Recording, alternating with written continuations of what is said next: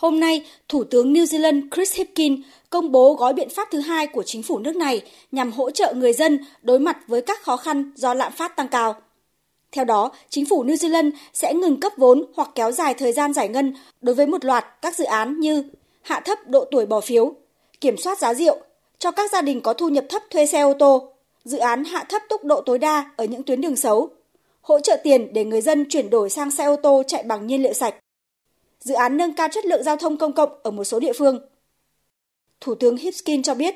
việc ngừng cấp vốn hoặc kéo dài thời gian giải ngân cho các chương trình này để dành tiền cho các dự án hỗ trợ người dân đối mặt với những khó khăn hiện tại.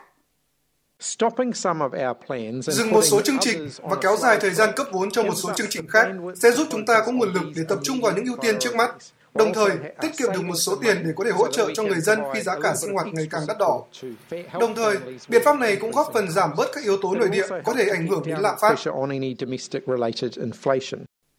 Cụ thể, chính phủ New Zealand sẽ để ra được khoảng 1 tỷ đô la New Zealand từ quyết sách này và số tiền này sẽ được dùng để hỗ trợ những đối tượng đang gặp nhiều khó khăn trong cuộc sống như những người nhận trợ cấp xã hội, các gia đình đang nuôi con nhỏ, cha mẹ đơn thân và sinh viên. Trước đó, chính phủ New Zealand cũng đã chi khoảng 700 triệu đô la New Zealand để trợ giá xăng dầu và giảm một nửa giá vé phương tiện công cộng. Cùng với gói hỗ trợ thứ hai công bố ngày hôm nay, chính phủ New Zealand chi 1,7 tỷ đô la New Zealand để giúp đỡ khoảng 1,4 triệu người trong tổng số hơn 5,1 triệu dân đang phải đối mặt với tình trạng lạm phát tăng cao tại nước này.